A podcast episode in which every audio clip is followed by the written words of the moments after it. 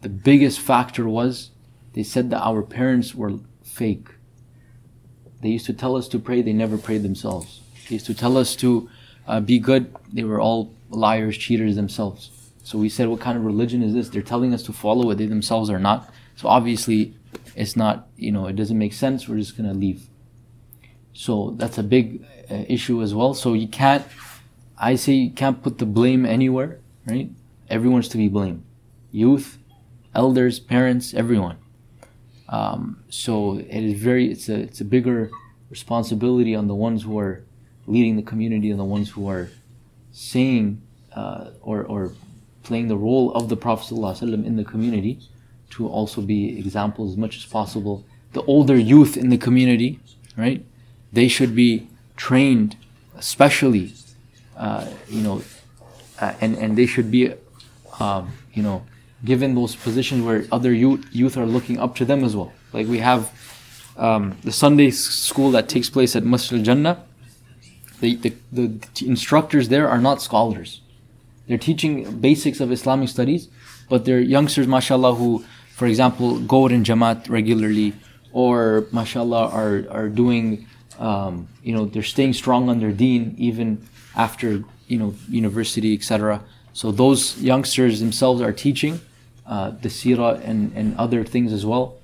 And the students are also interacting with someone that they can relate to and at the same time also be an example that they can follow as well.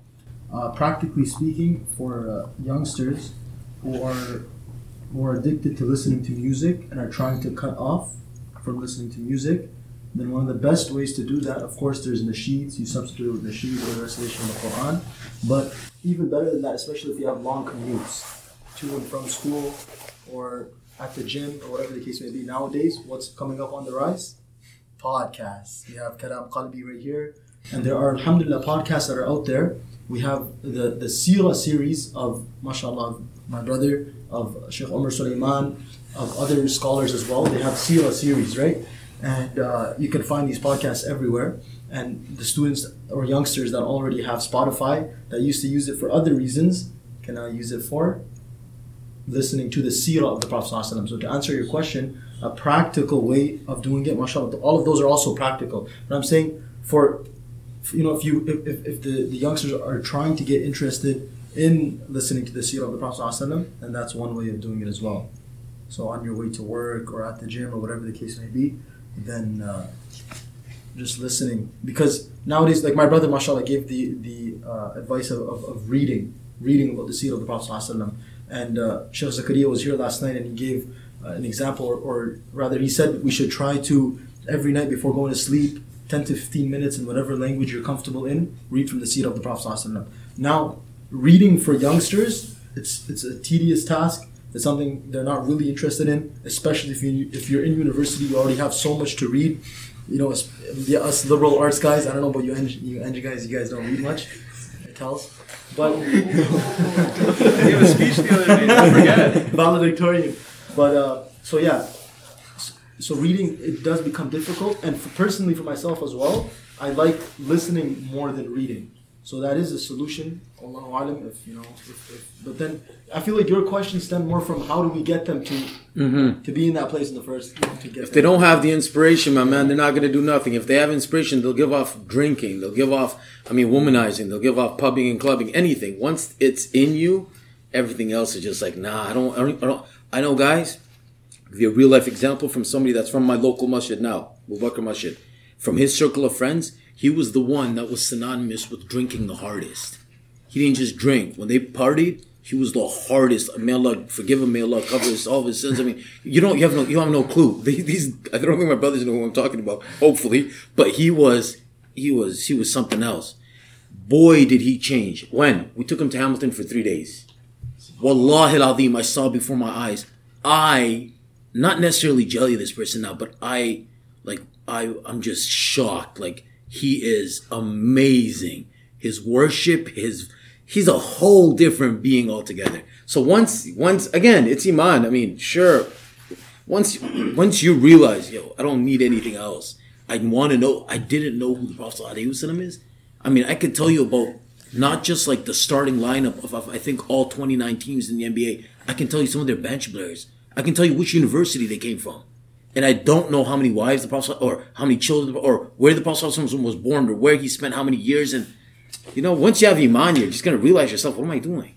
If you don't, then but yeah, this podcasting and listening to something to work is the best thing in the world because I might have to start traveling like one hour to go to work very soon. And I'm already thinking of ways to keep me, keep me entertained and busy.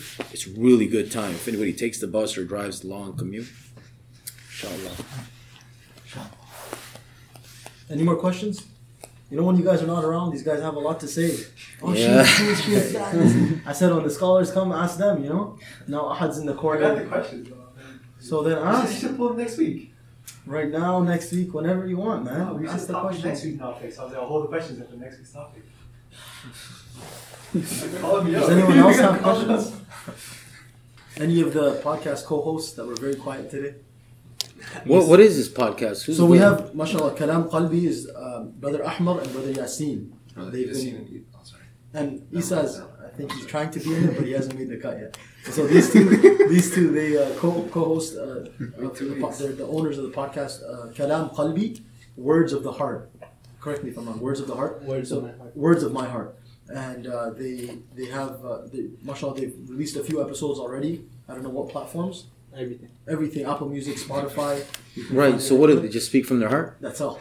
they have a topic. Every week they have a topic. Humility, uh, you know, and then next week another topic. They have some guest speakers and stuff. So, alhamdulillah, today we spoke about uh, mental health and. So this goes on the podcast. Yeah. Yeah. Nice. Uh, can one of you maybe speak a little bit about the strength of Rasulullah sallallahu alaihi wasallam, his physical strength, and, uh, and in spite of that spre- uh, strength, how was he humble and he wasn't like a show off? I, I think that question requires four different halakas. yeah, exactly. But can you just really- it's it's a pretty comprehensive question. Uh, which aspect of it? There was there was multiple things. Physical strength. So maybe physical strength, uh, wrestling, because I know that all of these kids they are interested in wrestling and MMA and Where are you guys though? So you guys watch UFC? Yeah, oh, we have a lot of- UFC. 280. We're gonna watch. Habib, Oh, no, Khabib's gone. We're, we're gonna watch thing now. Um, Salam, inshallah, man. This is a very it's a tricky one, but yeah. Um, so basically, the Prophet ﷺ was the most exalted of Allah's creation. Okay, and whatever any prophet had, he had it, but greater. Okay, so Musa alayhi salam, hear this. Musa alayhi salam was remarkably strong. Musa salam had a lot of power. You guys know that story that happened during his time when there was a Qibti, the Coptic Christian, and there was a man from the Bani Israel. So the one called Musa salam for his help. So he came to try to take his back. He had his the the the, the, the Bani Israeli, the Israelite. He wanted to take his back, so he came right, and he wanted to defend him. So he decided, from what I understand, to maybe just push the other one away. He didn't want to like put him to sleep, dot dot dot, for good. So he kind of just gave him one dish. That dish, فَوَكَزَهُ مُوسَى فَقَضَى عَلَيْهِ That one dish killed the guy. Musa alayhi salam didn't imagine that was going to happen. Correct? He didn't think. He, of course, definitely did not intend on killing this guy cold blooded. He didn't mean to do that. He just wanted to kind of break him up, and everything would have been fine.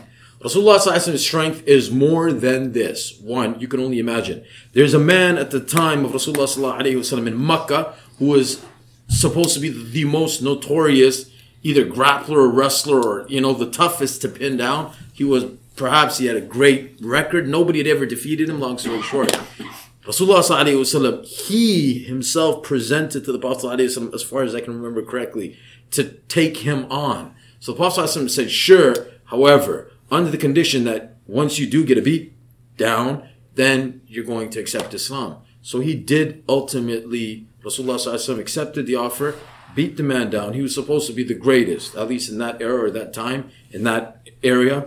So Rasulullah defeated him too. A second example, and uh, a third example. Uh, the Battle of Khandaq, also known, uh, the Battle of Trenches, also known as Ahzab, the Confederates, takes place most probably, the most common opinion, it takes place in the fifth year after Hijrah.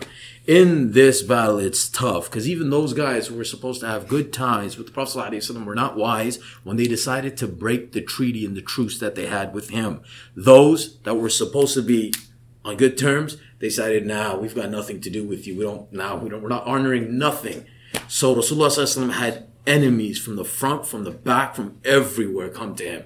Everybody decided this is it. 10,000 in number. I mean, there was Banu this, Banu that. All of them came together to wipe out Islam. They, they thought this was going to be it. So ultimately, they had to start digging a trench, an idea that was inspired by the great Salman al-Farisi radiallahu anhu. They started the digging. Now, Sahaba are strong for the record. Give you an example of their strength, and then we come back to this. They went on another expedition called Ambar, Sahih Muslim. And when they go on this expedition, they had with them a very little provision. This provision exhausted, it came to an end. So they were asked, the one who's narrating this was a participant in that particular campaign. He was asked, What did you guys do after your food runs out? You, there's no Uber Eats, there's no DoorDash, there's nothing. This is eight, 1400 years ago. He said we started sharing dates amongst ourselves. So how many dates did you guys need to keep your back straight? We used to have one date a day. Oh, these are Sahaba, my guy. Do you, I mean, I can't give you every example of every Sahabi. Imagine one date a day. Mom, what's cooking? A date, son. Come eat your date. And, Whoa! This is like great giant Sahaba, nonetheless. So what y'all do when the dates ran out? The dates didn't run out. We used to suck on this date, and this is what kept our back straight. Wallahi al-Azim, you'll find this in authentic books of hadith. Until Allah realized, that's it. I mean, Allah, Allah, Allah showed them. They've been through what it takes and what it, Allah sent for them a massive, humongous fish from the sea. And they started to feast on this thing for the next 18 days. It was so big in size, they took like the rib cage or whatever it's called inside of this fish or, or the scales, and they made a little arch out of it for themselves, and they used to like chill, just go passing under it. Anyways, so those were the, that was the Sahaba strength. One example of it. Coming back to Ahzab, in the Battle of the Trenches, they're digging and digging and digging and digging. And on one occasion, they come to a rock which they just can't not possibly crack. This just thing, this thing is just too big. It's too massive. It's in size. So they naturally ask the strongest from amongst them, not just spiritually and mentally and no, spirit, uh, physically the strongest amongst them. Rasulullah sallallahu alaihi wasallam. Say, Rasulullah, we're stuck. If you can perhaps give us a hand. He says, sure. But before they do so, of course, mind you, they show Rasulullah the state that they're in too. They had nothing. Again, keeping your back straight. We don't realize our stomachs come out. We're talking about keeping back straight.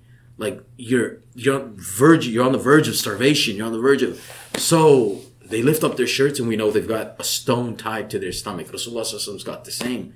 So nonetheless, the same rock that they're not about to crack, Rasulullah hits it once. A spark, a light comes out, and then he sees the palaces of Rome Allahu Akbar, the Sahaba overwhelmed with joy. A second time, a third time, cracks that bad boy into pieces.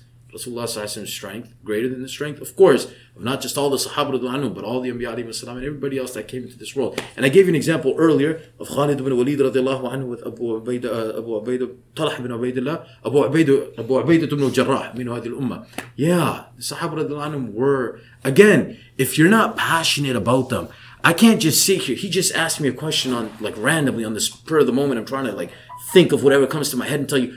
I mean, wallahi al-azim, I'm not tooting my own horn. I'm not trying to like I'm passionate about these people. I'm gonna share one thing with you. It's personal. I'm really passionate about these people. When I talk about them, I'm like, imagine standing next to these people. I'll give you another example. They're not just like physically strong. Their hearts are like I don't know if they walked on two feet and had 32 teeth. And like these people, I don't know which galaxy were, spe- species or what beings they were. Imagine two of them get together, Sa'ad bin Abi Waqqas and Abdullah ibn Jahash radiallahu anhu. Authentic. The two of them get together like, hey, one tells the other, let's go make dua. Tomorrow's the battle of Uhud. Tomorrow, like it's about to go down. So let's make dua for each other right now before tomorrow when the battle starts. The other was like, sure, let's go. So one of them starts talking, Oh Allah, let me face the toughest enemy tomorrow. If it was me, Allah, let me get in there, let me get right back out, let me not have to touch anyone, let me not be touched by anyone, but let me get the greatest share of booty. That's what it's called, for the record. captured enemy assets or spoils of war. Now it's called booty. And don't try to, you know what? Anyhow, it, it actually, ma- um, excuse me. So one of them says, "Let me face the toughest enemy tomorrow, and let me take him on with all my strength and all my main. Let him, let him attack me with the same. But ultimately, let me get the upper hand over him, and whatever is his, that all becomes yours, coupled with whatever shares a lot to you at the end. His armor and his metal and his chain links and swords, shields, it's all yours. Because oh Lord, let me get the upper hand, and all that becomes mine. So Abdullah bin Jahash said, Ameen. That was the dua of Sa'd bin Abi Waqqas. Abdullah bin Jahash, next, your turn. He says, Oh Allah, let me fight the toughest enemy tomorrow too. And let us go at it. Like this duel, this combat, it's just going to be. And then ultimately let him get the upper hand. And let him chop, excuse me, this is kind of gruesome. Let him chop off my nose and rip out my ears and cut off my lips. And, and let on the day of judgment, when you ask me, Oh, Abdullah, why'd you do this? I can tell you, oh, well, I did this for you, for your deen. That's what you signed up for. Yeah, I'm willing to sign up for that. Yeah, they were a different being, man. So, um, sorry, uh, talking about their strength. They were they were a whole different level of strength. Ali radiallahu anhu, psh, he comes to, I can't remember which expedition. And then Gates the- of Khaybar. Khaybar when he goes to conquer Khaybar. I love that. When you're in sync, the synergy is just, I didn't even mention the story. He already knew what expedition. This is, yeah. So, anyways, he comes and he starts to chant. You know, Ali Radhan was a great poet, in case you didn't know it. أنا الذي سمتني أمي حيدرة كليث غابات كريه المنظرة. When Ali Radhan does that, we understand. I mean, Ali Allah the dude that's about to, his op, the dude that's his opponent, he starts chanting his own nonsense. And it's like, whoa, whoa, what's going on? And indeed, this man, Ma'bad, um, whatever his name was, he was a monster. There was no one. We were trying to help us. there was nobody that could take this dude on. But Ali radiallahu anhu was called, and when he was summoned, when he was requested to come, they said, "This he's a kid. Keep him out of this. We don't want to deal with these kids. Call a real somebody that's God, like a warrior, someone that's gallant, someone that's no, no, no." He offered a second and third time. Okay, go ahead. When Ali radiallahu who was underestimated until now, when he came, struck him once, sliced the man in half. The end. So how would Allah man? We don't tell these stories all the time. And he asked that question. I think he's been watching like a Mutrul or something. Yeah, I don't know. But sorry, go on. They were strong. Long story short, they were really strong.